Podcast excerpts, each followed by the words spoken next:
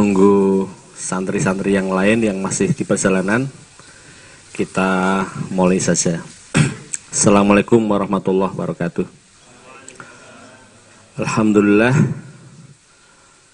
Alhamdulillahilladzi anzala ala abdihil Alhamdulillahilladzi anzala sakinata fi qulubil mu'minin liyazdadu imana ma'a imanihim Asyhadu an la ilaha illallah tahu la syarikalah wa asyhadu anna Muhammadan abduhu wa rasuluh. Allahumma sholli ala Muhammad wa ala ali Muhammad. Wa qala ta'ala ya ayyuhalladzina amanu ittaqullaha haqqa tuqatih wa la tamutunna illa wa antum muslimun. Santri yang berbahagia, alhamdulillah kita masih diberi kesempatan Allah SWT berupa kesehatan. Ya sehingga kita bisa hadir di sini.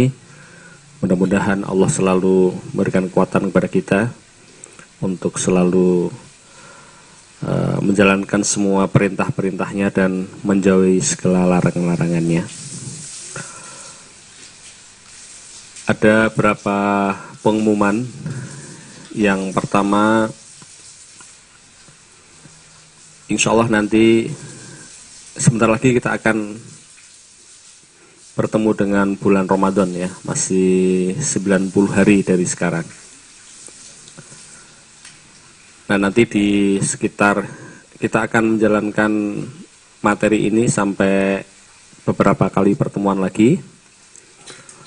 Nah, nanti menjelang Ramadan mungkin pertengahan sekarang bulan Februari, Maret, April, Mei, ya mungkin uh, kan Ramadannya bulan Mei ya, jadi kira-kira nanti pertengahan Maret atau apa begitu.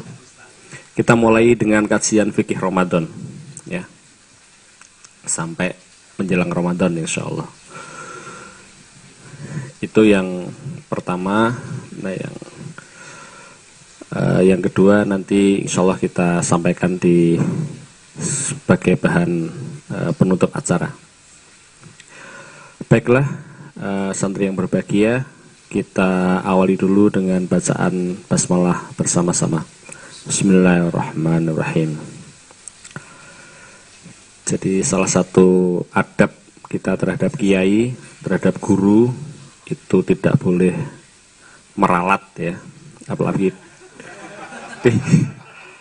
Nanti apa yang dikatakan ustadz itu jangan diralat. Oh, ustadz itu tadi salah. Itu nggak boleh itu. Katanya itu suul adab gitu ya. Nah mungkin waktu itu yang meralat itu mendapatkan bisikan itu ya empat bisikan tadi ya.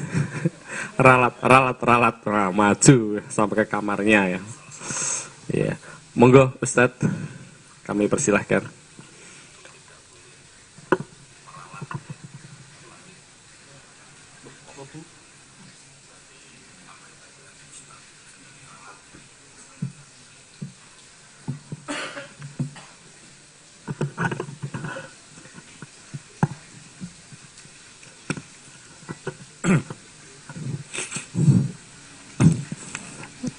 Assalamualaikum warahmatullahi wabarakatuh. Alhamdulillah wassalatu wassalamu ala rasulullah amma ba'd.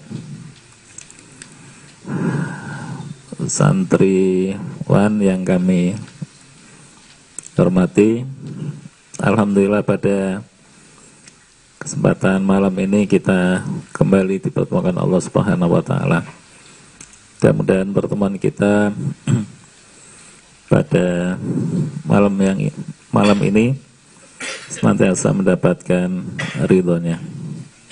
Salawat dan salam kita sampaikan kepada junjungan Nabi Agung kita Muhammad Sallallahu Alaihi Wasallam yang insya Allah akan kita nanti-nantikan syafaatnya besok pada hari kiamat. Tadi Pak Iwan dia mengawali ya tentang masalah apa Pak Iwan? Bisikan meralat. Jadi orang itu Benar kemarin perlu kita bahas ya tentang was-was itu, tentang khatir. Ya. Jadi pada diri manusia itu kata Imam Al-Ghazali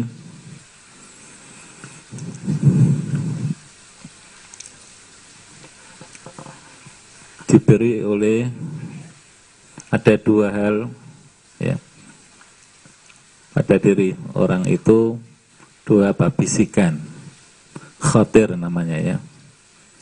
Jadi bisikan isyarat hati namanya khatir ya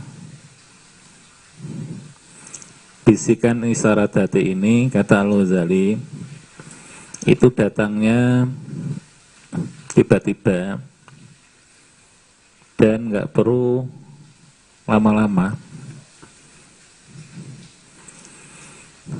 Mungkin satu detik dua detik jadi nggak sampai nongkol atau apa men bertahan lama gitu ya. tapi itu lintasan. Lintasan bisikan isyarat hati. Yang itu datangnya tiba-tiba ya, dan tidak lama. Nah khatir itu kata Al-Ghazali itu ada dua. Imam min syaitan wa imam min minallah ya. Bisa jadi lintasan bisikan isyarat hati semacam itu datang dari setan bisa jadi lintasan bisikan isyarat hati semacam itu kata Al-Ghazali datang dari Allah Subhanahu wa taala. Nah, kita akan bisa memilah-milah apakah khotir ini minas syaiton amin Allah itu tergantung dari orang yang mendapatkan bisikan ini, lintasan bisikan isyarat hati ini. Kalau orang itu tidak dekat dengan Allah Subhanahu wa taala, ya, katakan wong abangan gitu ya kemudian ada lintasan bisikan isyarat hati pada dirinya itu atau pada hatinya itu. Maka kata Al-Ghazali khatir semacam ini was-was semacam ini itu tentu berasal dari setan. Tapi kalau orang itu dekat dengan Allah Subhanahu wa taala apalagi orang itu termasuk muqarrabin wa min auliyaihi bagian dari orang-orang yang dekat dengan Allah dan juga bagian dari wali-walinya, kekasih-kasihnya. Ke orang itu pada hatinya ada khatir, ada lintasan bisikan isyarat hati semacam ini yang munculnya itu tidak lama itu ya hanya beberapa detik itu itu berarti datang dari Allah Subhanahu wa taala.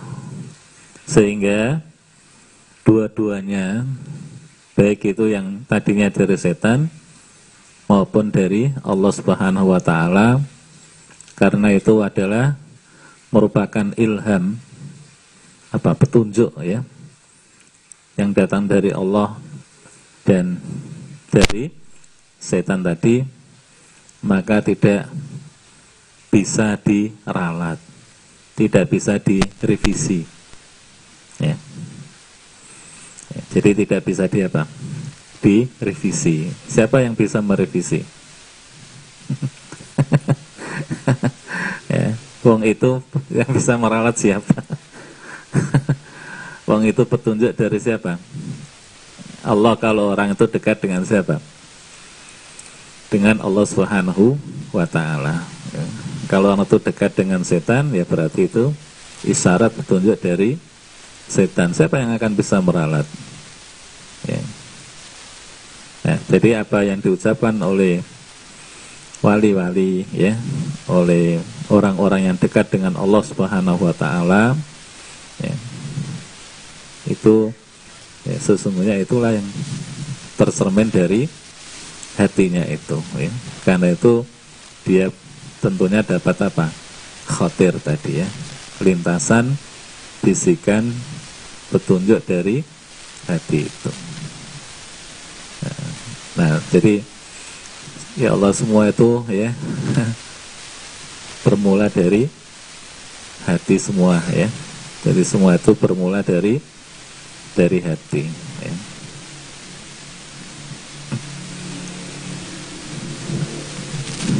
Nah kita kemarin sudah bahas ya, masalah hati itu pengaruh hati ya sehingga hati itu cepat apa cepat berubah karena di dalam hati kita ini.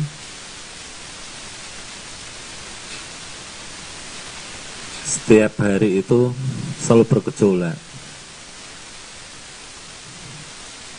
Karena banyak yang ingin apa?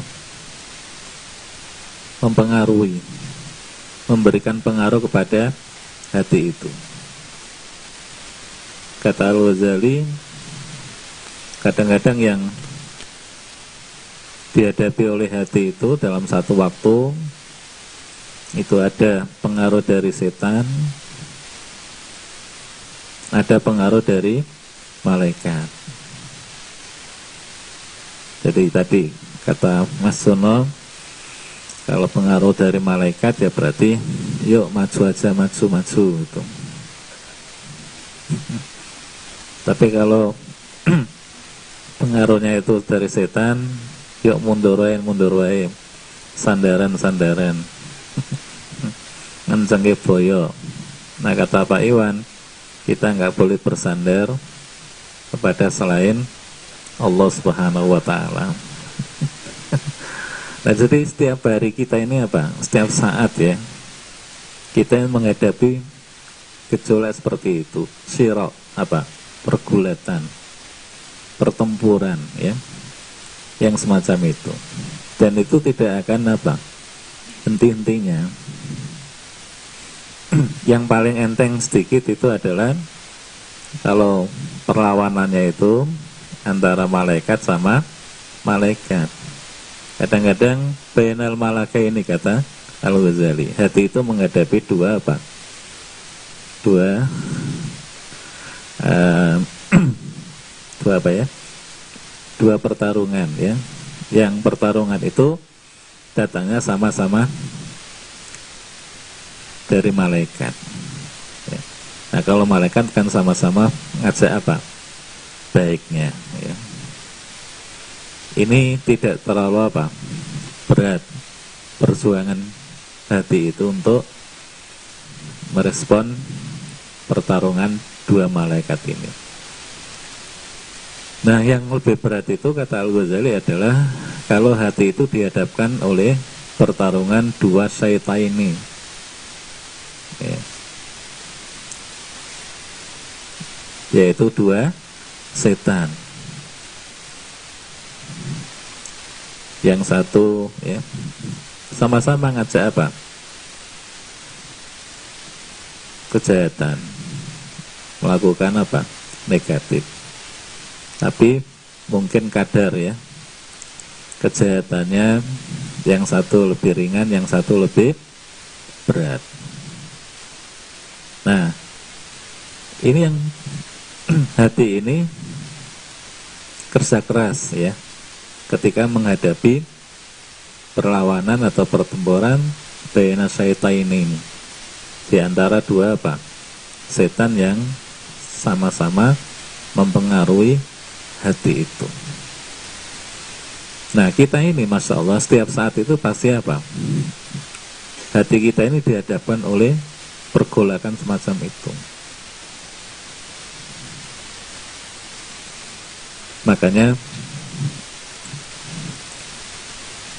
sebagai imun kita ini ya kita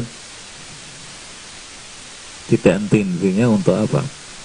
Selalu berdoa pada Allah ya libel qulub gitu ya.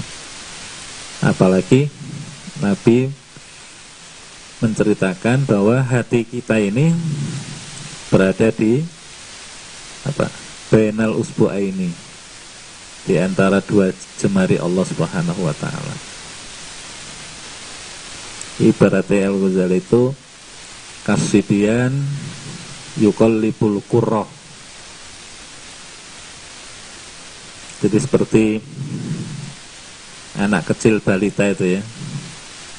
Yang tangannya itu memegang bola kurroh nah bola ini oleh anak kecil itu yang dipegang di tangannya ini kan bisa dia apa? Dipulak balik jadi bisa di apa? Dipulak balik yukol libu ya kasibian seperti anak-anak yukol libu ya yukol libu al -qurro, yang sedang membulak balik apa? Bola ini.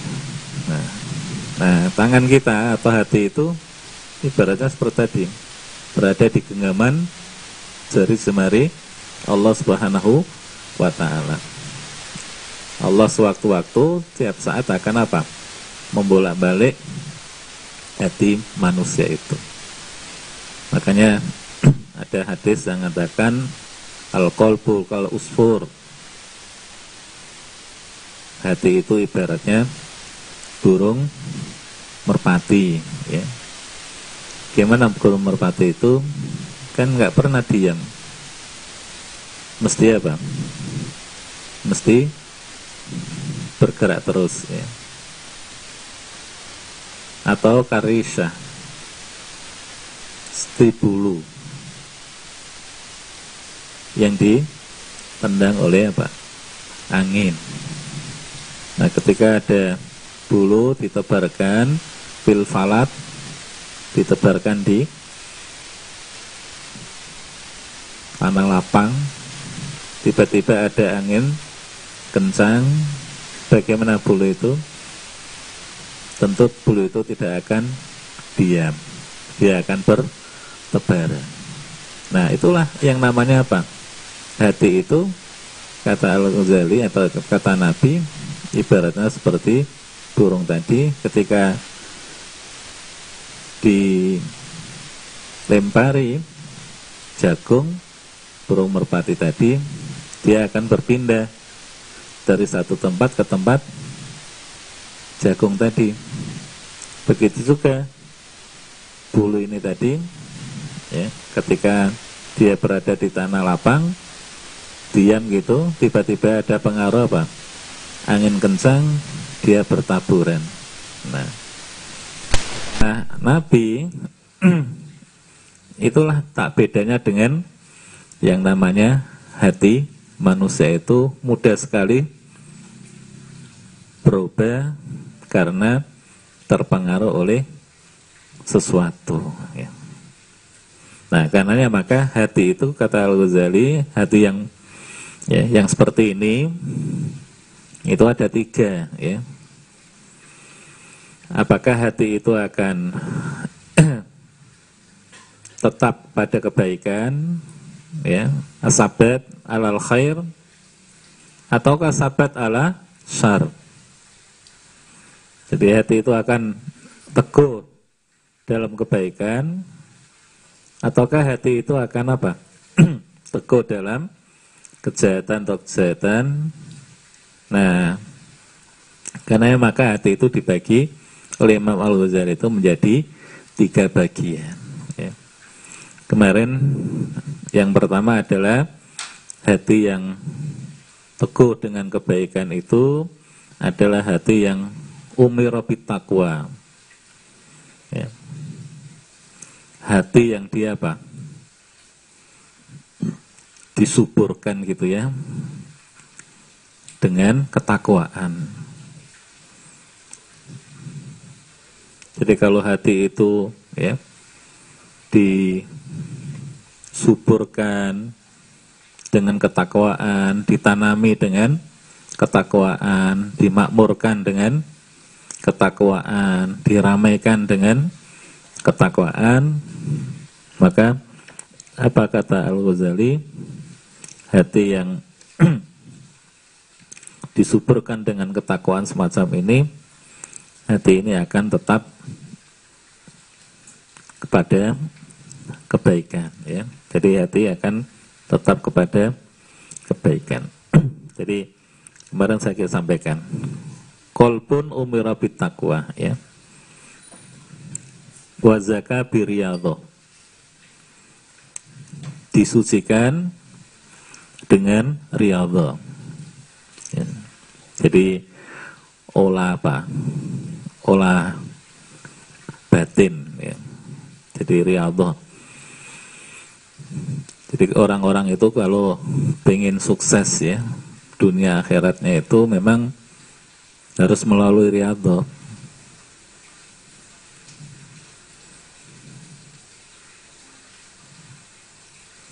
Yang sering kita pernah sampaikan itu kalau seorang murid kata Al-Ghazali dalam kitab Tanwirul Qulub itu murid itu artinya pelajar itu ya murid itu orang yang tolibul ilm jadi murid itu bahasa Arab sebenarnya. Ya. bahasa kita murid ya. Murid itu orang yang apa? Aroda yuridu irodan muridun ya. Orang yang berkeinginan orang yang mencari. Nah murid itu kata Al-Ghazali adalah dibahasakan tolibul ilm. Nah, seorang tolibul ilm, seorang pelajar, seorang mahasiswa, seorang siswa, itu kalau kepingin berhasil, pengen sukses, dan ilmunya adalah nafiun li nafsihi wali riha ilmunya akan bermanfaat bagi dirinya dan juga kepada bagi orang lain apa yang harus dilakukan oleh seorang pelajar, seorang siswa, mahasiswa ya yang kepengen sukses tadi itu harus melakukan kegiatan yang namanya riyadhah. Ya. Jadi kalau malam tidurnya nggak banyak. Jadi kolilam mahyah jaun atau sahirul layal. Jadi harus banyak begadang di malam hari itu. Orang Arab bilang mantolabel ula sahirul layal. Barang siapa yang ingin meraih kejayaan, ketinggian, kesuksesan dunia dan akhirat, maka orang itu harus apa? Sahirul layal. Sahir itu artinya begadang. Al-layal di malam hari. Jadi kalau orang itu harus apa? Ingin hatinya bersih, ya, ingin hatinya kinclong nah itu kata Al Ghazali dan tentunya kalau dia sebagai pelajar akan menjadi sukses ilmunya juga akan bermanfaat bagi dirinya dan orang lain dunia dan akhirat maka orang itu harus atau si pelajar tadi harus sahiral layar harus begadang di malam hari Nah, begadang di malam hari ini bukan untuk nonton bola. Ya. Bukan ngobrol-ngobrol di angkringan. Ya. Tapi benar-benar digunakan untuk bermunajah kepada Allah Subhanahu wa taala. Jadi, malam hari itu dipergunakan untuk bermunajah kepada Allah, berdoa pada Allah. Nanti di siang hari kata Al-Ghazali itu adalah dipergunakan untuk puasa. Jadi siangnya ya puasa, malamnya beribadah kepada Allah, bermunajat kepada Allah. Nah, hati yang akan sabat alal khair itu, kata Al-Ghazali, itu harus melakukan riyadhah semacam itu. Jadi kita ini harus apa? Punya kerutinan, apa rutin? Acek. Ya. Istiqomah. Dalam kita bangun malam itu. Istiqomah bangun malam, ya.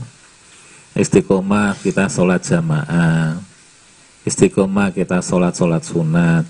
Istiqomah baca Quran. Istiqomah dalam kita berdikir. Istiqomah dalam kita berpuasa. Senin Kemis. Tiga hari di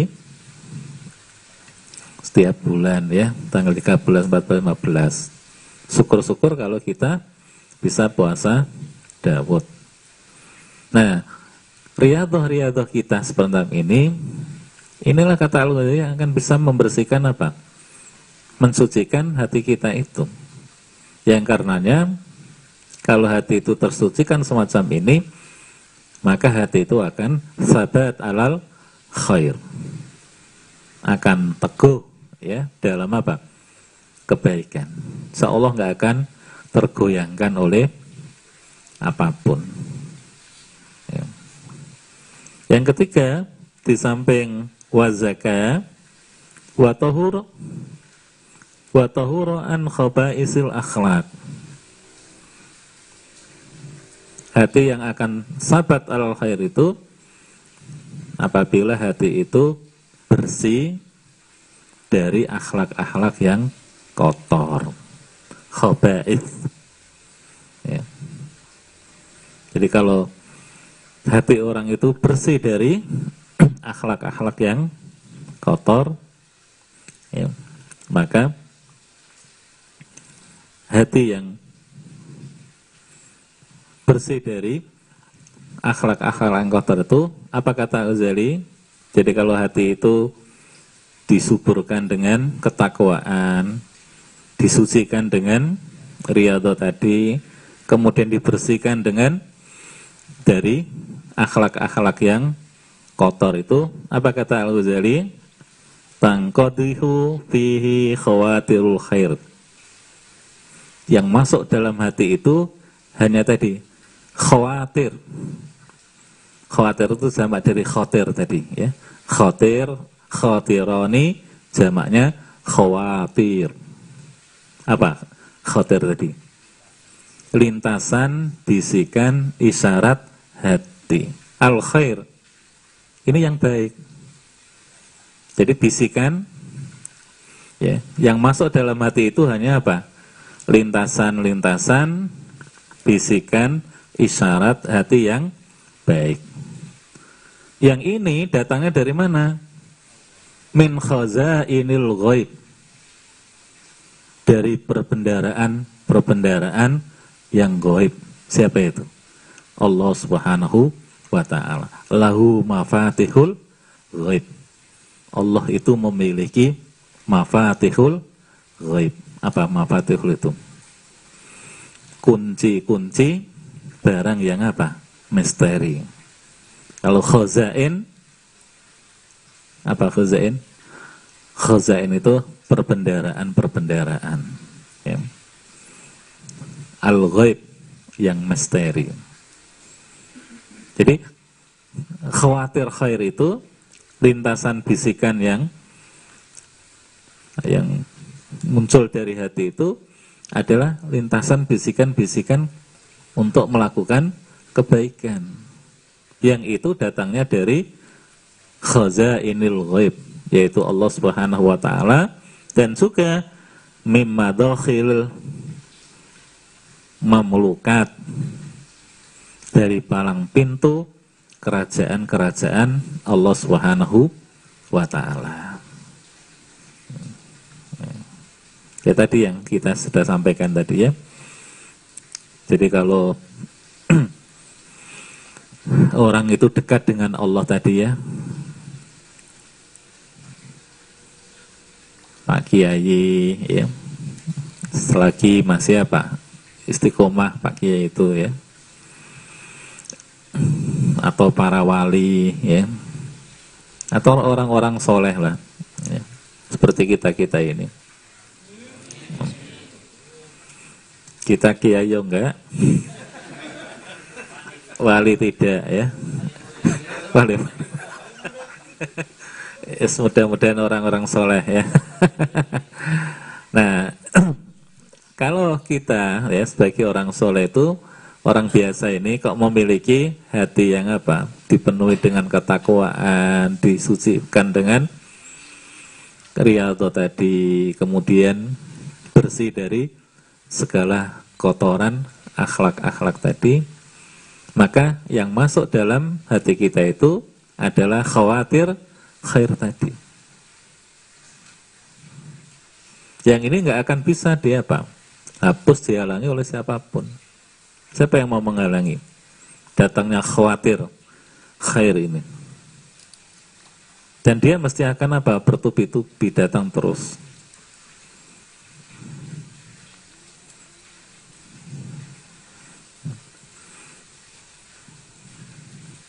Gak ada orang yang bisa apa menghalangi. Ya. Jangan, jangan, jangan, jangan.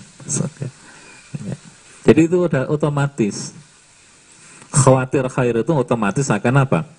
Masuk ke dalam hati yang seperti itu.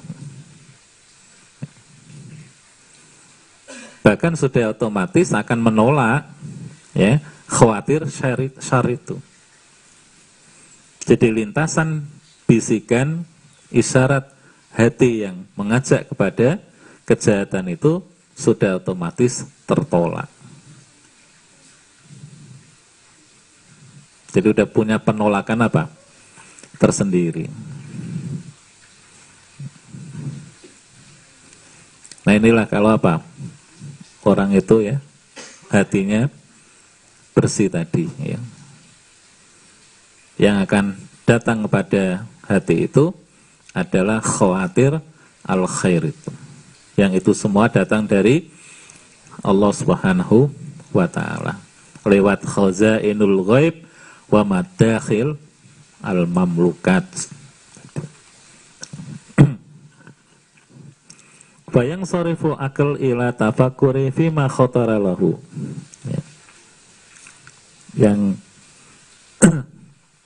hal ini kemudian bisa memfokuskan akal itu untuk berpikir ya terhadap apa yang terlintas tadi. Li'rifu daqail khairi fihi. Ibaratnya seperti roki apa? Roki gerung ya. Akal sehat itu. Ya. Jadi kalau orang itu hatinya bersih, ya, maka akalnya juga akan apa? Sehat. Ya. Kenapa? Dengan akal sehat kata Al-Ghazali ini dia arifu daqail khair. Dia akan bisa mengetahui pelik-pelik kebaikan itu. Jadi molekul-molekul apa? Kebaikan itu akan apa? Diketahui, akan dilihat. Nah, orang bisa melihat ya sekecil-kecilnya kebaikan itu itu kan melalui akal apa? Sehat, hati yang bersih. Jadi hati yang bersih itu ya memancarkan akal yang apa? Jadi memberikan apa cahaya ya, sumber inspirasi kepada akal sehingga akal itu berpikir yang logis, ya, berpikir yang rasional begitu, dan karenanya kemudian dengan berpikir yang logis dan rasional karena mendapatkan inspirasi dari hati yang bersih itu, akal yang seperti itu akan menemukan apa? Kebaikan-kebaikan, walaupun kebaikan itu sekecil apa pun, se apa ya, sepelik apa pun ya, dakoik sepelik apa pun itu akan bisa di apa? Lihat akan bisa diketahui Allah Akbar ya. Bahkan wayat wayat toliu ala asrul fawaidi. Akal yang sehat tadi juga akan apa? Bisa memantau, bisa mengamati. Ya. Apa? Rahasia-rahasia dibalik kemanfaatan-kemanfaatan yang ada pada kebaikan itu.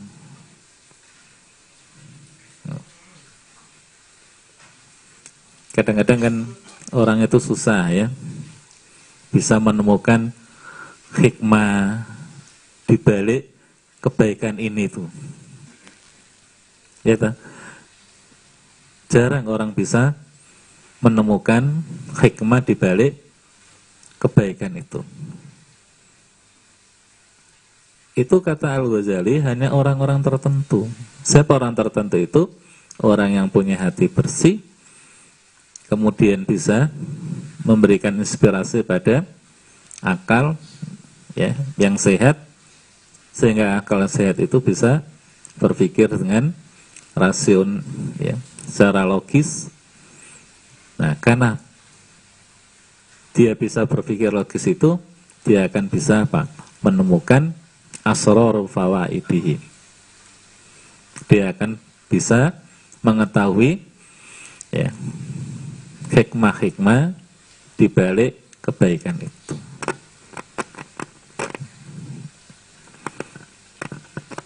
Makanya sebenarnya Rocky Gerung ini ya, mungkin ya banyak diinspirasi dari kitab ini ya. Cuma nggak bisa baca saja. nah kan dulu saya kita sampaikan Al Ghazali itu awalnya kan apa? Filosofi ya, filosof ya. Jadi berpikir secara rasional ya. Tapi kan beliau tidak menemukan kebahagiaan. Kok tambah semakin apa? Berpikirannya melangit, ya. Ke kebahagiaan batinnya, batinnya kok nggak menemukan kebahagiaan sama sekali, ketentraman. Makanya kemudian berbalik 180 derajat itu. Tapi walaupun begitu, ya, manteknya logikanya Al-Ghazali tetap apa? Kental Ya. Jadi kita diajak untuk tadi berpikir secara sehat tadi ya, akal sehat itu.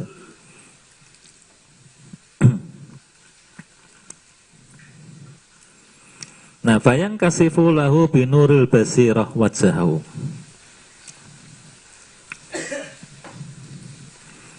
Jadi samping akan bisa mendeteksi, memantau ya hikmah-hikmah di balik kebaikan itu hati yang bersih itu tadi juga akan apa? Fayang kasifulahu binuril basirah wajahu akan tersingkap ya. Kebaikan yang sesungguhnya binuril basirah. Dengan kepekaan ketajaman hati ya yang mendapatkan cahaya sinar dari hatinya itu. Yang sudah sering kita sampaikan, kalau orang itu hatinya bersih, maka dia akan punya apa? Basyiroh, ya, kepekaan apa? Hati yang tajam, sehingga dia akan bisa bayang kasifu lahu wajahahu wajhul khair maksudnya dia akan bisa apa menemukan mengungkap ya kebaikan hakikat kebaikan itu. Nah dia bisa mengungkap hakikat kebaikan itu dengan apa? Dengan ketajaman apa? Hatinya. Ya. Fayahkum bi budda min fi'lihi. Akhirnya dia akan apa? Memutuskan oh iki apik kudu dia apa? Laksanakan. Ya. Fayastahassuhu alaihi ia akan mendorong ya untuk melakukan kebaikan itu wayat uhu ilal amalibih dan juga apa? Mengajak untuk mengamalkan kebaikan itu. Wayang durul malak ilal kolbi fayajiduhu tabiban fi jawhari tayiban fi jawhari di samping itu malaikat itu akan apa? Memantau dalam hati orang seperti itu tadi oh ini hatinya kok apa toyiban ape iki akhirnya malaikat itu kata Al-Ghazali terus masuk di dalam apa? Jauhar, hakikat hati itu. Jadi malaikat itu ya akan mau masuk ke dalam apa? Hati manusia itu lihat-lihat kira-kira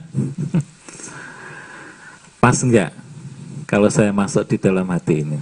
Ya, kayak seperti kita mau mau masuk rumah itu. Ya. Kira-kira saya masuk rumah ini, aman nggak gitu entah itu tuan rumahnya welcome atau apa gitu ya. toiben nggak itu oh kalau kita ya PAP iki. Masuk gitu ya. Nah malaikat suka gitu mau masuk ke hati manusia itu ya apa? Yang dur dipantau disi ya disurvei ya. Disurvei dulu. Ya. Kira-kira hati ini apa? Toyiban welcome atau tidak kalau welcome malaikat itu nanti akan apa? Masuk kata Imam Al Ghazali ya. Bayang dulu malik ila qalbi fayasidu tayyiban bi jawari tohiran bi taqwahu mustaniran bi dhiya'il kal ma'muran bin awil fayarau solihan li ayakuna mustaqoran mamatan. Benar. Jadi hati itu apa tadi? Survei dulu. Setelah disurvei wow ya ape hati ya bersih tenan hati penuh dengan ketakwaan bercahaya, bersinar. Wis aku tak apa, mustakiron. Aku tak menetap di mana? Di hati ini. Itu kalau hati itu apa? Bersih tadi ya. Fa inna idzin yamutuhu bi sunutihi lam tara wa ilal khairatil ukhra. Di saat itu juga ya hati itu ditambah balatan prajuritnya yang sesungguhnya hati itu enggak apa tahu datangnya prajurit-prajurit tadi yang prajurit ini kata Al-Ghazali apa mengarahkan untuk melakukan kebaikan kebaikan. Nah ini kalau apa? Hati itu bersih tadi ya. Nah, jadi yang dilakukan oleh hati yang bersih seperti ini tadi itu kata Al-Ghazali adalah kebaikan demi kebaikan, kebaikan demi kebaikan, kebaikan demi kebaikan terus. Sehingga sholat ya mau Quran, ya. Sehingga mau Quran yang karo wong ya senyum-senyum gitu.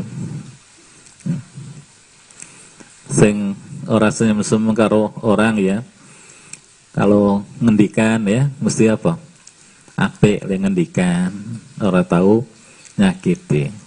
Jadi hati yang apa? Yang umi robi takwa tadi yang penuh dengan takwaan tadi, kata Al-Ghazali, adalah hati yang mengajak orang yang punya hati seperti itu untuk ilal khairat ukhra wa ila khairatil ukhra. Melakukan satu kebaikan kepada kebaikan yang apa? Berikutnya. Jadi nggak pernah putus. Jadi waktu itu hanya diisi apa? Mengerjakan kebaikan, kebaikan, kebaikan, kebaikan. Nah, kenapa orang itu belum bisa atau kita-kita ini katakan ya, belum bisa mengerjakan apa? Kebaikan, kebaikan, kebaikan. Kadang kebaik, kadang orape mamanya. Ya berarti kita ini belum punya hati seperti kelompok yang nomor satu ini. Hati kita ini belum bersih hati kita ini belum penuh dengan ketakwaan. Kita ini belum jarang-jarang prihatin, rialto. Ya, kita juga belum membersihkan hati kita ini dari kotoran-kotoran hati itu. Sehingga bagaimana malaikat itu akan apa? Bercokol ya, di hati itu akan berdiam terus menerus di hati kita Terus malaikat menambah prajurit-prajuritnya untuk mengajak kita ini melakukan kebaikan demi kebaikan itu.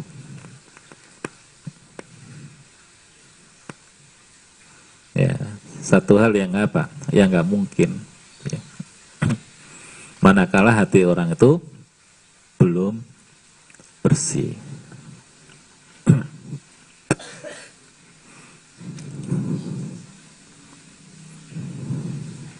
Dan itu akan bisa apa? Alat dawam kata Al-Ghazali.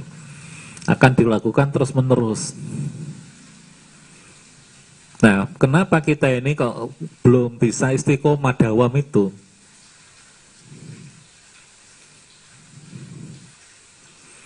Padahal Aisyah pernah ditanya oleh Nabi apa ya?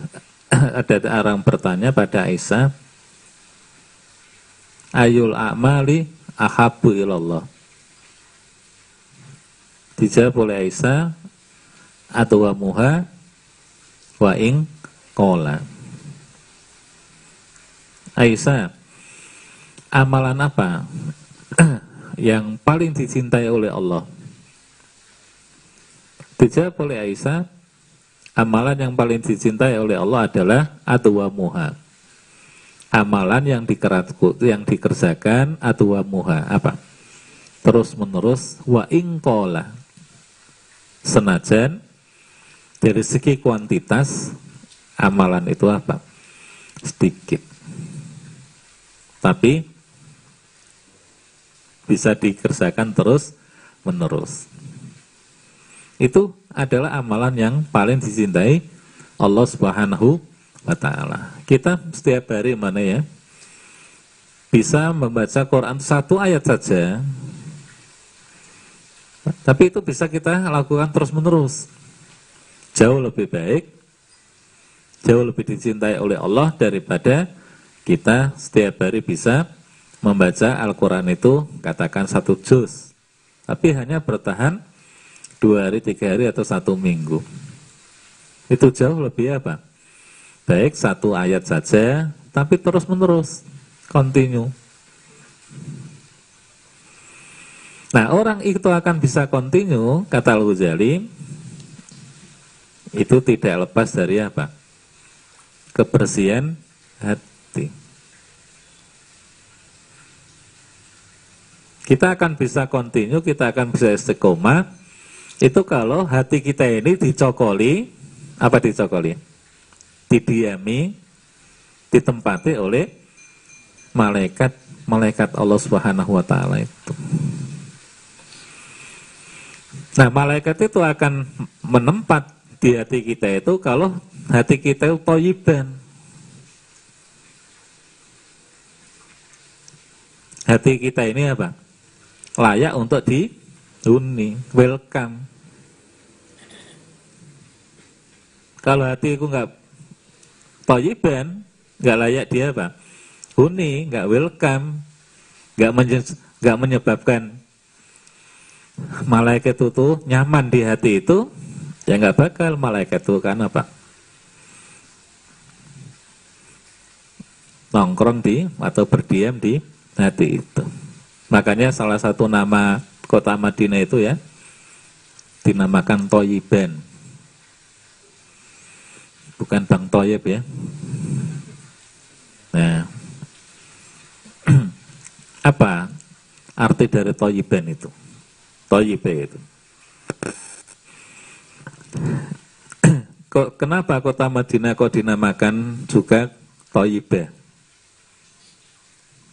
Karena setiap orang yang datang di kota Madinah itu pasti toyib. Pasti hatinya itu nyes gitu. Pasti tenang, tentram. Besto, awak dewe punya persoalan berat apa saja di rumah ini. Terus kita datang ke kota Madinah. Nggak bakal persoalan berat yang ada pada diri kita ini di sana kok masih apa? Nongol itu nggak bakal hilang seketika itu. Diganti oleh Allah dengan apa? Ketenangan. Walaupun nanti kundur lagi, eleng lagi. Tapi waktu di sana kita apa? Hilang, dan lupa. Sehingga yang dirasakan orang yang datang di kota Madinah itu hanya apa? adem ayem Serah mikir apa-apa Seolah-olah hidup itu gak punya apa Ya Allah Karenanya maka kota apa Medina itu benar dinamakan kota apa? Tayyibah itu. Jadi nama lain dari kota Madinah itu adalah Tayyibah. Nah sama dengan Fayang durul malik malaku ilal kolbi Fayajiduhu Tayyiban. Malaikat itu survei. Tadi ya memantau. Kira-kira hati kibi ya toyiban enggak ini? Nah, jidu toyiban oh ternyata andai kata saya apa masuk ke dalam hati itu saya mesti apa? Adem ayam tenang. Akhirnya apa? Ada langsung mustakiran fihi. Hati apa? Malaikat itu menetap di situ, apalagi ditambah dengan prajurit-prajuritnya. Ya. Nah, kalau malaikat sudah menetap di situ, apa manfaat yang bijak dirasakan? Orang itu akan termotivasi untuk apa? Mengerjakan kebaikan demi kebaikan dan mengerjakan kebaikan demi kebaikan semacam ini itu akan dikerjakan secara terus menerus ya nggak akan pernah apa itulah yang Allah sampaikan pada kita fa man a'ta wattaqa wa saddaqa husna kata Luzali ya. Fasanu yassiruhu lil itu. Pasti akan dimudahkan oleh Allah Pak. Untuk melakukan kebaikan kebaikan. Mudah enteng datang ke sorjan ini. Ya. walaupun hujan walaupun apa ya nah enteng untuk datang ke masang apa? Bendera. Balio ya. Walaupun hujan-hujan malam-malam ya. Enteng semuanya. Jadi fayunasi apa? Fayunas fanuyassiruhu liusra mesti dia apa bikin oleh Allah itu gampang. Mudah semuanya enteng ringan. Ya. Kalau fa'amma man ata wattaqa wa saddaqa bil husna tadi jadi semua itu kembali kepada kebersihan apa hati itu Nah kalau sudah seperti itu, seperti yang kita sampaikan itu apa? Maka hati itu ibaratnya kata Al-Ghazali seperti lampu ini yang mengeluarkan apa? Sinar cahaya. Bahkan hati itu yang seperti itu akan bisa mendeteksi, melihat, ya, akhafu apa? Asyirku al-khafi. Ya. Jadi syirik yang yang tersembunyi ya. Yang itu akhafu, lebih apa? Lebih lebih tersembunyi. Apa syirik yang tersembunyi itu? Yang lebih tersembunyi itu ibaratnya ya, Ghazali kama sali namlah. As-sauda. Seperti semut hitam ya. Fi batu yang aswat fi hijrin aswat di batu yang hitam kemudian fi laila fi lailatil mudlima di malam yang gelap gulita itu siapa yang bisa melihat kasat mata manusia siapa yang bisa melihat semut yang seperti itu nggak bisa tuh yang bisa hanya hati yang bersih tadi atau dengan kata lain, hati yang bersih itu seperti mikroskop itu. Ya. Bisa melihat sesuatu yang tidak bisa dilihat oleh kasat mata, ya Allah.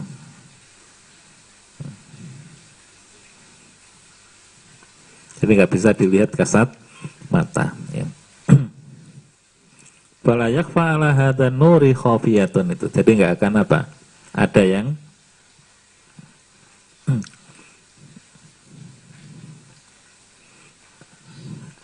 wa yarwaji alaihi syai'un mimaka syait.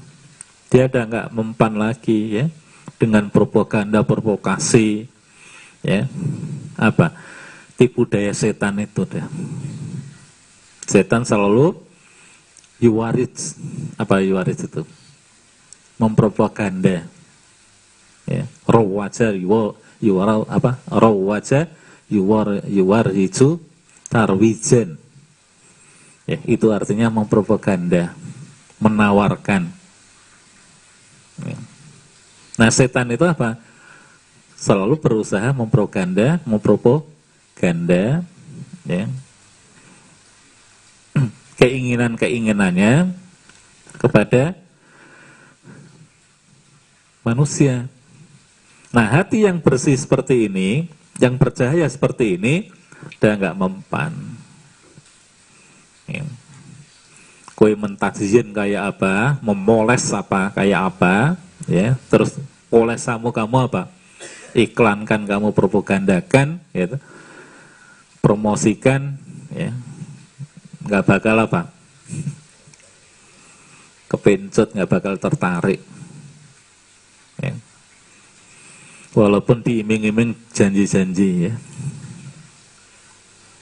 yang janji-janji itu menggiurkan tidak akan apa tertarik ya dengan iklan-iklan ya dengan propaganda-propaganda yang dilakukan oleh tipu daya setan itu.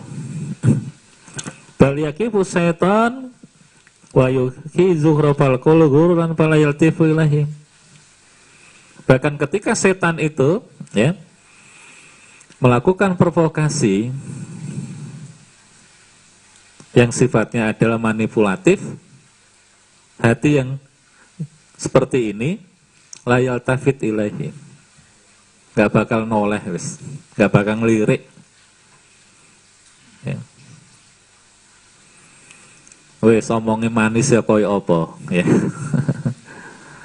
Setan oleh apa? Provokasi oleh ngomong ya. Manisnya koyo apa? Gururan gitu. Ya. Yang sifatnya manipulatif itu layal tafid ilai. Hati yang seperti itu nggak akan apa? Lirik. Makanya kalau kita-kita ini kok masih muda apa? melirik ya dengan provokasi-provokasi ya yang manipulatif itu Cuman sewu ya hati kita ini kita dipertanyakan ya hati newa ikir siapa orang yang ya. kenapa kalau hati yang bersih ya kifus setan ya yuhi zuhrufal qawli gururan Fala yaltafitu wala yaltafitu ilahi kata Al-Ghazali. Bahkan ketika setan itu memprovokasi ya dengan memberikan iming-iming, janji-janji yang palsu, ya, dengan omongan-omongan yang masya Allah, ya, yang menarik itu. Hati yang bersih itu apa? Fala yaltafitu ilai nggak melirik sedikit pun. Dianggap itu angin apa? Angin lalu. Nah, karenanya maka kalau ada apa? Di antara kita ini kok mudah terprovokasi ya, dengan hal-hal yang semacam itu, maka kita harus introspeksi apa? Diri kita. Jojo hati ini awak dewi ki orang apa? Orang bersih. Ya. Kok mudah apa? Tertarik, mudah berubah, ya. Mudah apa? Tergiur, mudah noleh. Ya. Ya. Dengan hal-hal yang semacam itu. Jadi layal tafilai seorang digagas plus dilirik orang. Ya. Dia yakin pesanteng weh. Enggak nola-nola yal tafitu yaminan wala shimalan. Dia gak nola-nola kanan kiri lurus. Nah, ini kalau orang itu hatinya apa? Bersih tadi, ya. Wahada kolbu kata Al-Ghazali pada toharat kemarin ya. Inilah hati yang kalau sudah dibersihkan itu minal muhlikati inilah hati ini kalau sudah apa bersih dari akhlak-akhlak atau hal-hal yang bisa merusak hati maka apa yasiru alal korbi makmuran bil munjiat. Maka hati yang seperti ini lebih dekat untuk melakukan untuk memiliki akhlak-akhlak hal-hal yang apa? bisa menyelamatkan dirinya itu. Jadi kalau hati itu sudah bersih dari apa? Dari akhlak-akhlak yang buruk, akhlak-akhlak yang kotor, hal-hal yang kotor. Kata Al-Ghazali, yasiru bil al-qarbu ma'muron bil munjiat. Otomatis hati itu apa? Akan lebih dekat ya, dipenuhi dengan melakukan hal-hal yang bisa menyelamatkan diri manusia itu. Apa artinya? Kalau hati itu sudah bersih dari akhlak yang buruk, maka hati itu akan beralih melakukan atau memiliki akhlak-akhlak yang terpuji. Dia akeh syukuri, dia banyak sabarnya, ya. dia tidak apa mudah ya kemarin al khawf waroja ya. dia pasti apa cemas dan diimbangi dengan berharap ya. Kemudian dia akan menjadi memiliki akhlak al-faqro wa zuhud. Apa fakro itu? Ya papa gitu ya. Wa zuhud. Dia akan memiliki akhlak apa? Zuhud ya. Kemudian mahabbah waridho. Dia akan memiliki akhlak cinta dan ridho, cinta pada Allah, pada Rasul, ridho kepada Allah. Ya. Nah ini yang mumpung ingat ridho itu ya. Kadang-kadang kita ini nggak sadar ya. kita ini kepingin membuat orang lain tuh senang. Kadang-kadang kita situ ya, awak deki orang apa? Sesampai uangku ora seneng gitu. Tapi kadang-kadang kita nggak sadar. Membikin orang itu senang dengan kita, tapi kita melakukan sesuatu yang menyebabkan Allah itu murka. Nah sekarang kan banyak ya.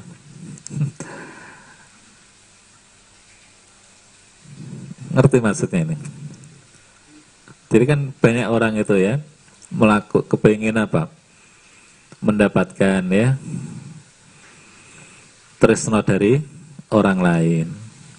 Ya. Tapi dia tidak sadar melakukan sesuatu yang menyebabkan Allah itu murka.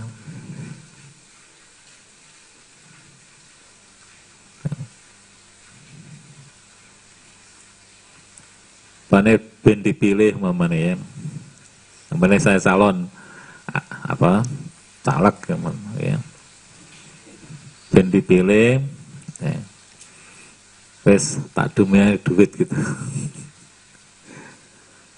Ngedom duit iki kapan niat ya apa? Nyuwun sewu Kalau niatnya biar saya dipilih, ini kan menyebabkan Allah nggak suka tuh. Allah mesti apa? Murka. Kadang-kadang orang pengen gitu ya. Kadang-kadang jelek-jelekkan orang lain umpamanya. Jadi hanya kepingin dipilih tadi, dia rela untuk menjelek-jelekan orang lain. Nah, jelekkan orang lain itu kan Allah gak suka. Itu yang kita maksud. Kita ini apa? Kepingin meraih ya ridho orang lain tapi kita ini menggunakan cara-cara yang itu Allah itu murka gitu. Nah ini kadang saya itu sering merenung ya Allah wong wong kok iso iso ya? Kok bisa bisanya orang itu? Hanya apa?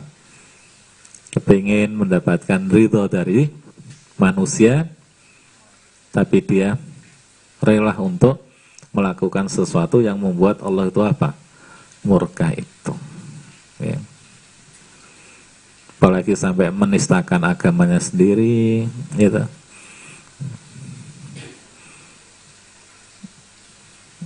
Menjelek-jelekan agamanya sendiri, nah ini kan, ini kan sudah di luar apa. Nah yang kedua, nah jadi kata Al Ghazali ya kalau hati itu sudah bersih dari akhlak-akhlak kotor, maka akan diganti dengan akhlak-akhlak yang terpuji. Dan kalau hati itu sudah seperti itu, kata Al-Ghazali, itulah hati yang selalu menghadap kepada siapa? Allah Subhanahu wa taala. Jadi hati itu nanti akan akbala, ya. Akbalallahu azza wa jalla bi wajhihi alaihi.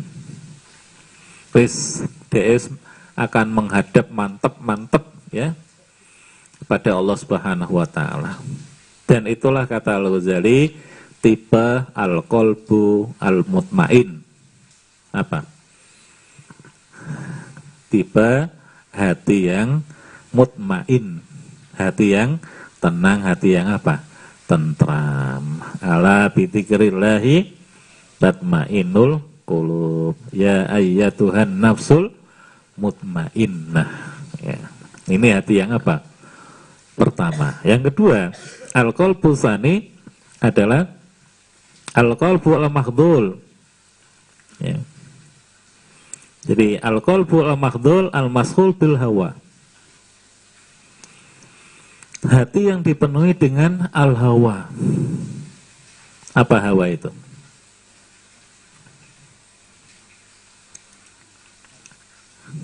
Hawa itu ya ya syahwat itu. Ya. sesuatu yang disukai oleh nafsu atau oleh hawa nafsu itu. Atau sesuatu yang disukai oleh nafsu itu namanya al hawa apa yang disukai oleh nafsu?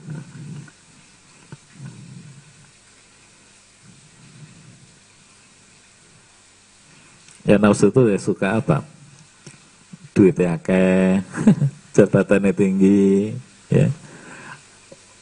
Omayo akeh, tanahnya akeh, apa begitu loh. Kira-kira ya. Makanya Nabi kan ngajarkan doa ya. Kepada kita salah satu bunyi doa itu adalah Allahumma inni bika min ilmin la fa wa min kolbin la yakhsa wa min nafsin la tasba. Ya Allah, jauhkanlah aku dari ilmu yang tidak bermanfaat, hati yang tidak pernah khusuk dan nafsu yang tidak pernah puas.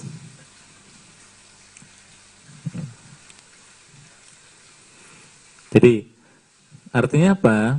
Segala sesuatu yang disukai oleh nafsu itu, itulah yang namanya al-hawa itu.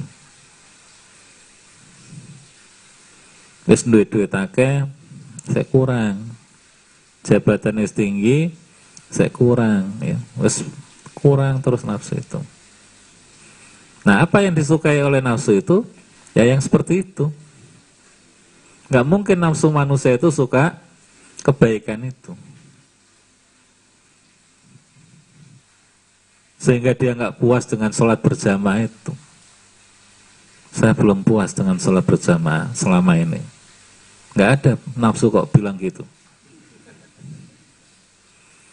Ya. Ada nafsu yang bilang gitu. Saya selama ini belum puas membaca Quran itu.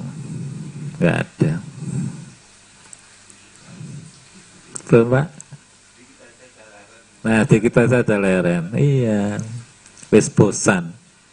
Ya. Nah, karenanya hati yang kedua ini adalah hati yang dipenuhi dengan al-mashun yang ditinggalkan makhdul, yang ditinggalkan wal mashun dan yang diisi dipenuhi bil hawa dengan segala sesuatu yang disukai oleh nafsu itu namanya al hawa ya. makanya setan kemarin kan ada sebagian wali ya kata al ghazali kemarin tuh waqala ba'dul aulia li iblis kaifat tahlibu ibna Adam. Jadi ada komunitas wali itu bertanya pada iblis. Iblis, piye carane kowe kok iso ngalano menungso iku? Dijawab karo iblis gampang aku ngalake menungso. Akhuduhu bil ghadab wal hawa. aku ngalana menungso iku karo loro alate siji marah loro al hawa itu bikin ya? Marah. Wis kalas kelepek-kelepek. Dimingi-mingi hawa wae. Ya mesti apa? Kalah menungsa nah. Jadi al hawa itu ya. Jadi hati yang kedua ini adalah hati yang dipenuhi dengan al-hawa. Segala sesuatu yang dicintai oleh, yang disukai oleh nafsu itu. Al-mundansu bil akhlaki matmun. Hati yang terkotori dengan akhlak-akhlak yang tidak terpuji atau yang tercela. Wal khaba'ith. Akhlak-akhlak yang kotor. Ya Al-maftuhu fi abwabus syayatin. Hati yang terbuka ya oleh pintu-pintu apa? Setan. Jadi setan keluar masuk keluar masuk saja. Tapi apa? Masjud anhu abu abul malaika. Tapi kalau setan itu bisa apa? Keluar masuk bebas, tapi malaikat apa? Terkunci rapat nggak bisa. Jadi nggak mungkin hati seperti ini bisa dimasuki oleh apa? Setan eh malaikat itu. Sama dengan rumah itu ya. Mungkin saya sudah pernah cerita. Rumah itu tidak akan dimasuki oleh malaikat apabila rumah itu pertama ya ada anjing. Yang anjing ini dipelihara bukan untuk amni. Bukan bertujuan untuk keamanan. Tapi hanya sekedar untuk main-main untuk senang-senang. Nah, kalau ada apa? Rumah di dalamnya ada anjing yang seperti itu, maka malaikat akan enggan masuk ke dalam rumah tersebut. Alasannya apa? Dulu Nabi itu pernah janjian dengan malaikat Jibril. Katakan jam 1 ya. Malaikat Jibril bertemu, janji bertemu dengan Nabi. Sudah sampai jam 1, tunggu oleh Nabi, bahkan sampai jam 2, jam 3, malaikat Jibril nggak kunjung datang. Tiba-tiba malaikat Jibril datang. Ditanya oleh beliau, lima data akhir tayat Jibril.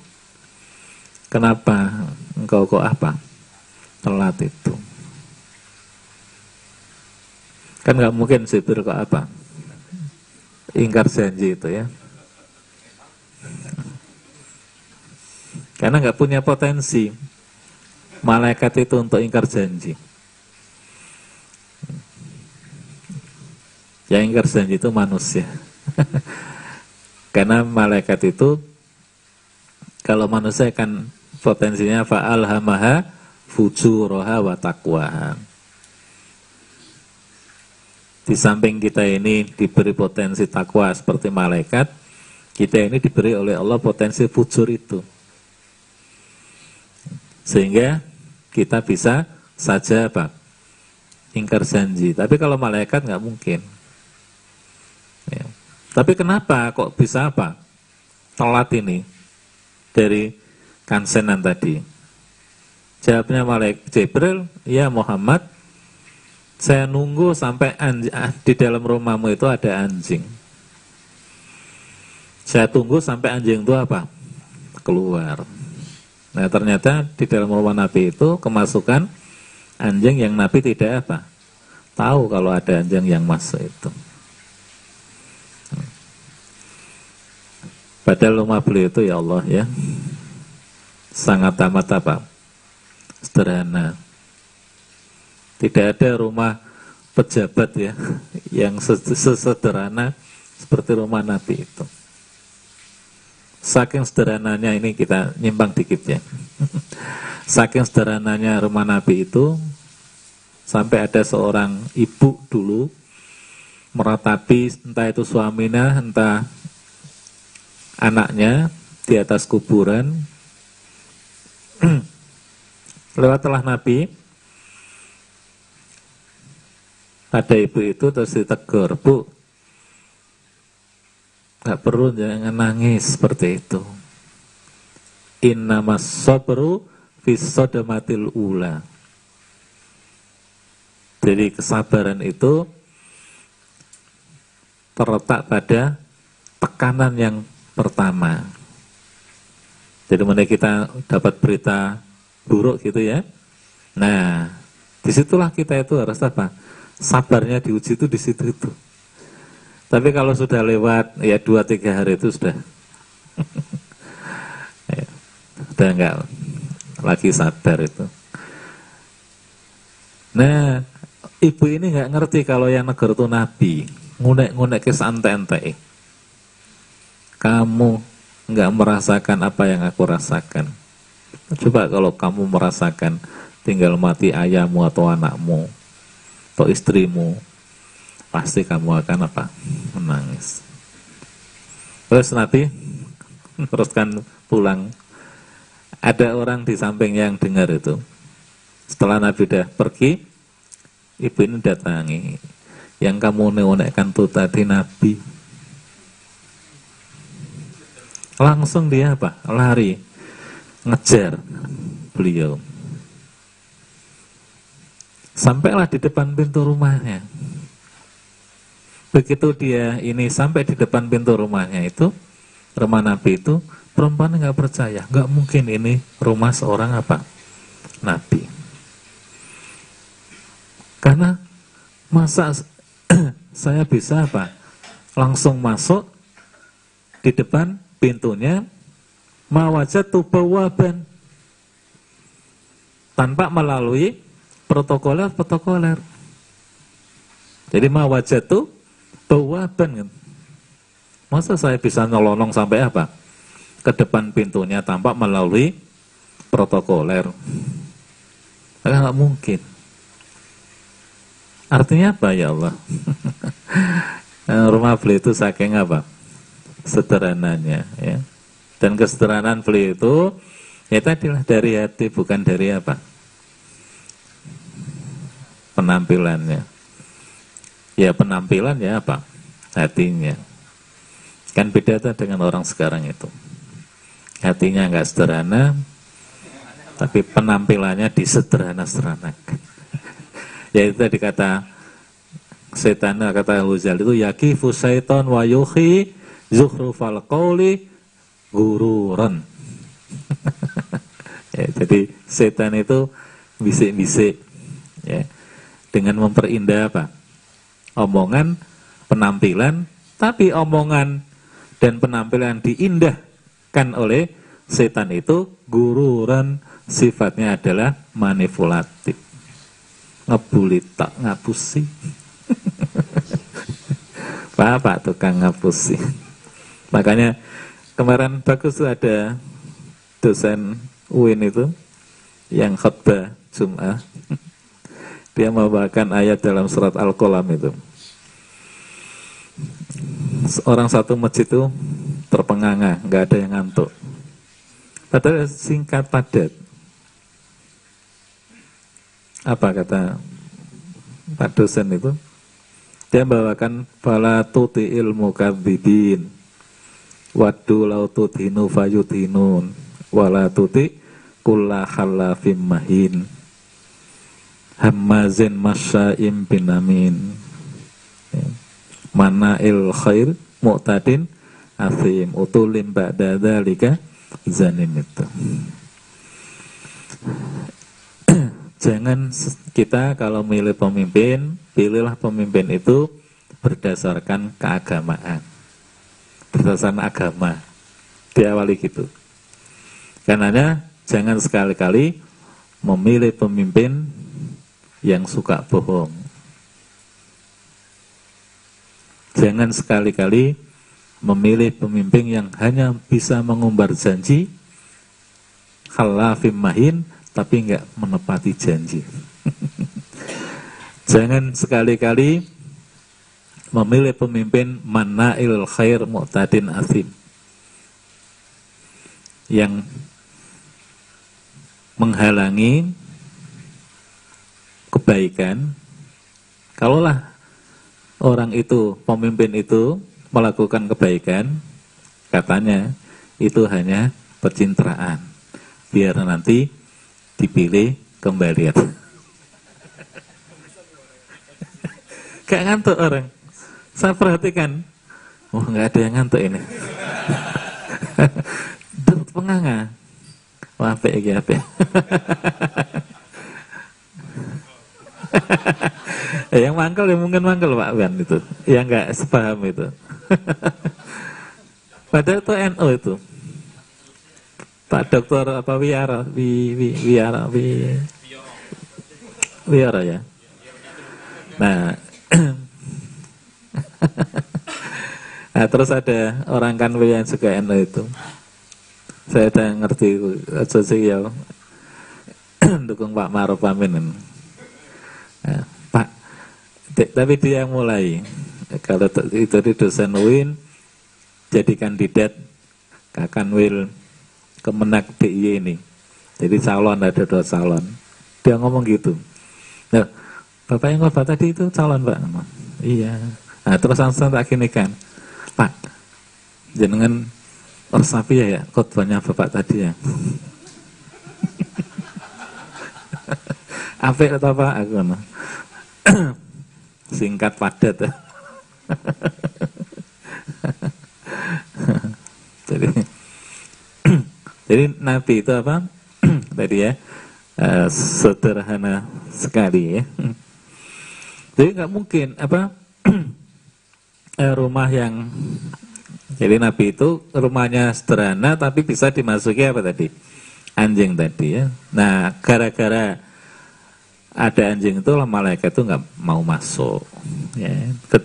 Di samping itu juga orang yang mau melihara anjing itu amal kebaikannya setiap hari kata Nabi itu dikurangi oleh Allah Subhanahu wa taala.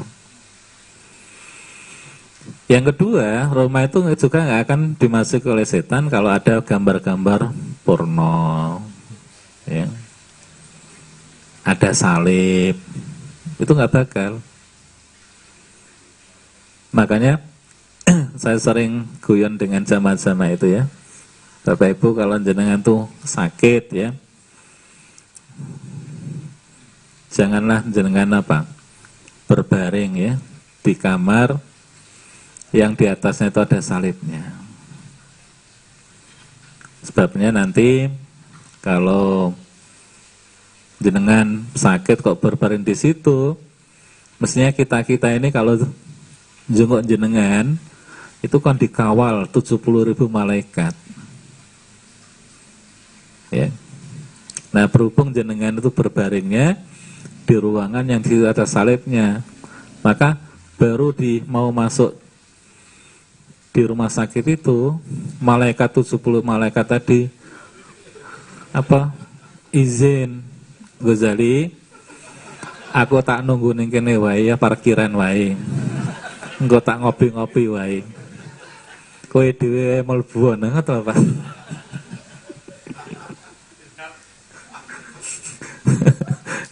pripun coba? Ya. Mesake to jenengan. Ora didongakno malaikat 70 ribu. Wong milih kok milih apa? Rumah sakit seperti itu. Nah, samalah dengan itu ya apa? Rumah.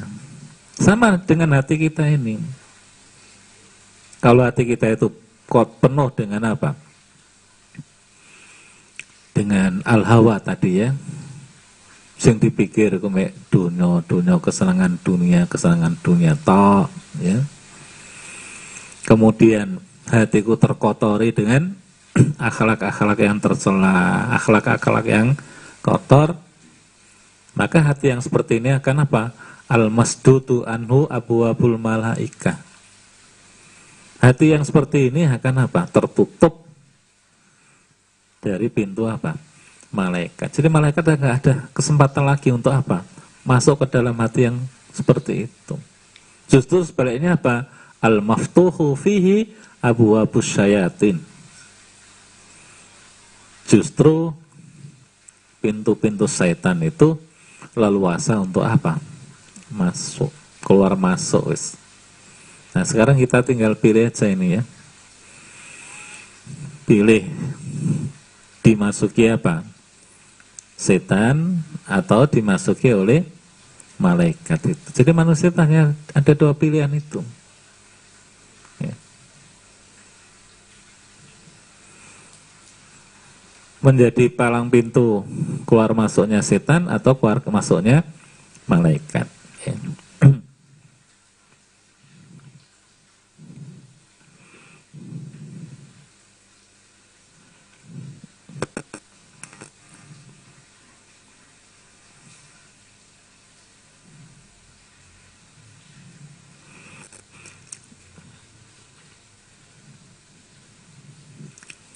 Nah, kata Al-Ghazali, wa mabda'u fihi ayang qada fihi khatirum minal hawa. Jadi hati itu akan menjadi apa? Mabda usar. Apa mabda itu? Pangkal ya. Kejahatan. Kapan hati itu akan menjadi pangkal kejahatan? Ayang kodaha fihi khatirum minal hawa. Kalau hati itu ya mendapatkan apa? Lintasan, bisikan, isyarat hati yang mengajak, yang men, apa, mencintai al-hawa tadi.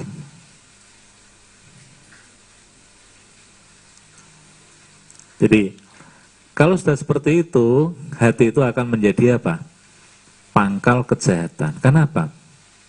Yang membisikkan hati ini adalah bisikan-bisikan al-hawa tadi.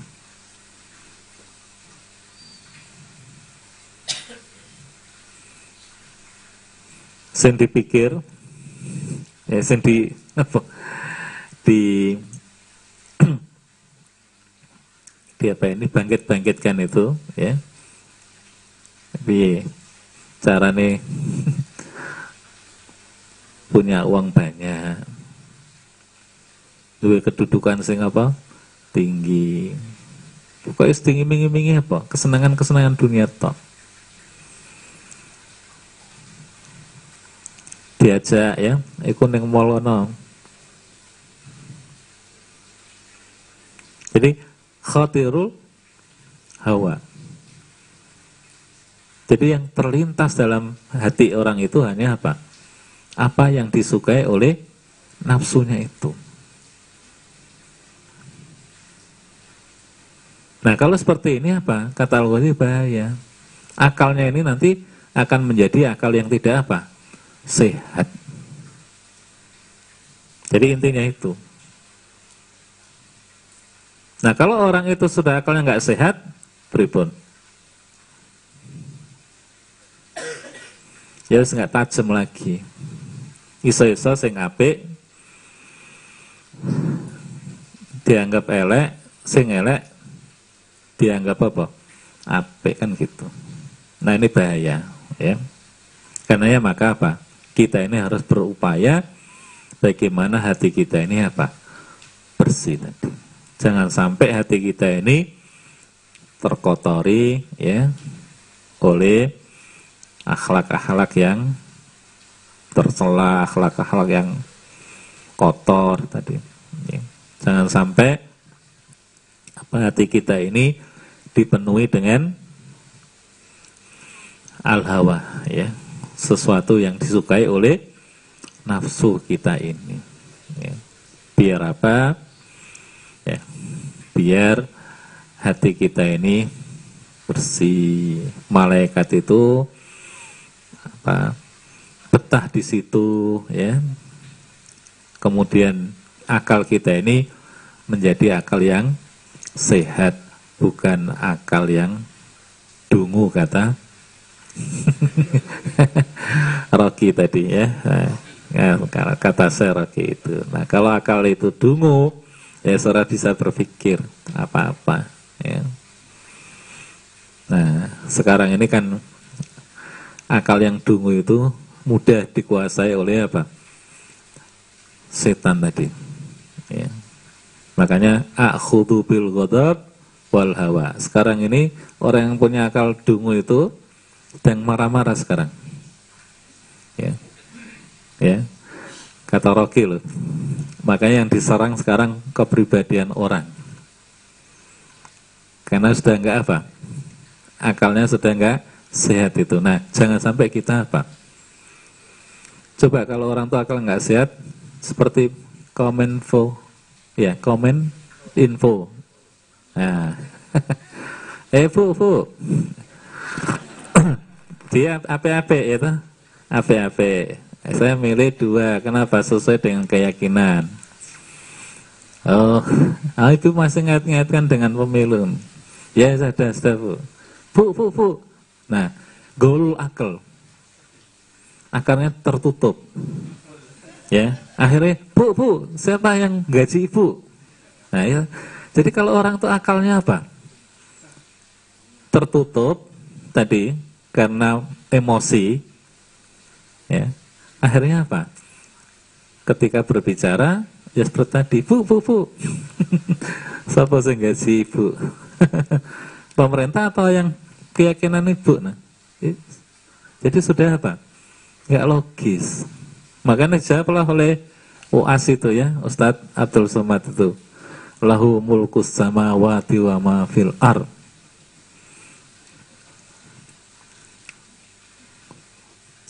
Allah itu memiliki kerajaan langit dan bumi.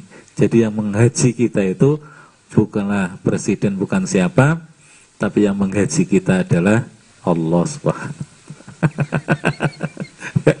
Ini kalau orang itu ya akalnya sudah enggak apa? nggak sehat itu oleh ngendika itu ngawur. Makanya kita ini harus apa? Jaga hati ini jangan sampai hati kita ini kotor ya sehingga akan menutup akal sehat kita sehingga kita ketika berbicara bersikap itu sudah tidak logis lagi itu dan akan merugikan orang lain naudzubillah min dalik. Saya kira begitu dulu. gitu Pak Iman ya. Yes. Masih ada satu lagi.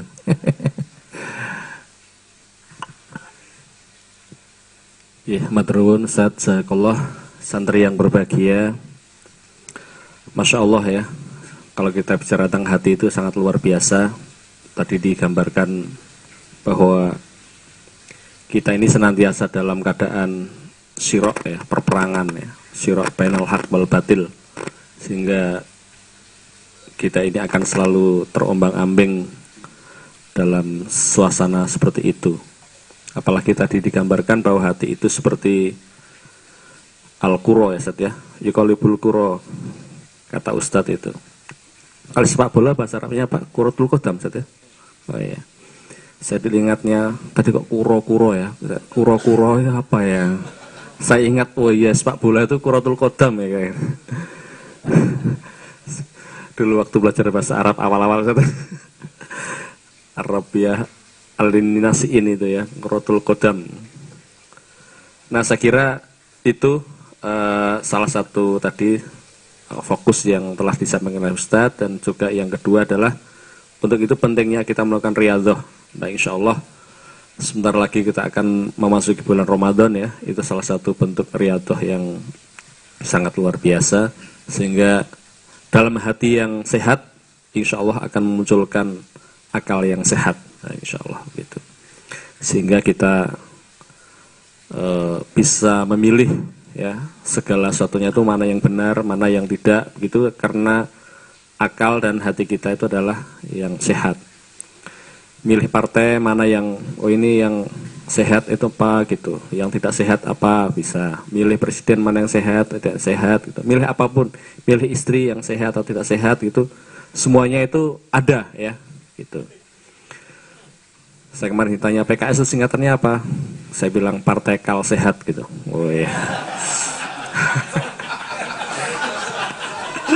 Dipaksain ya. Partai Kal Sehat gitu. Nah, insya Allah uh, jadi kita harus selalu kreatif.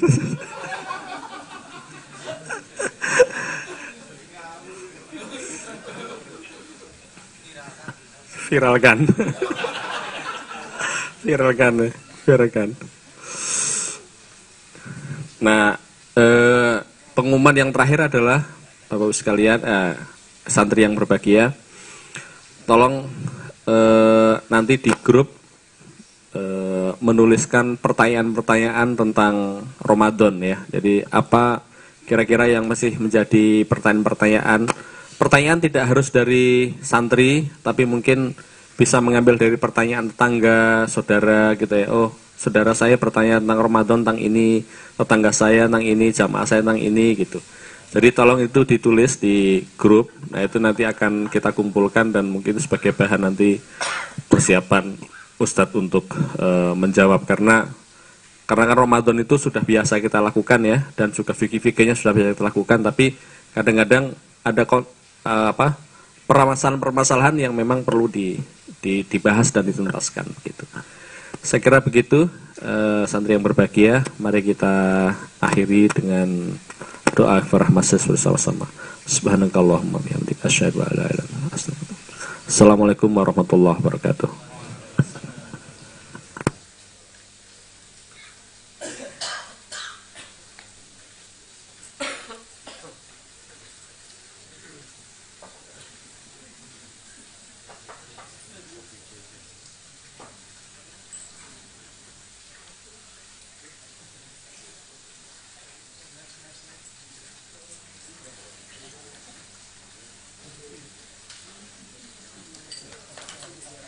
Monggo yang mau ngesel snack masih banyak. Dan kacang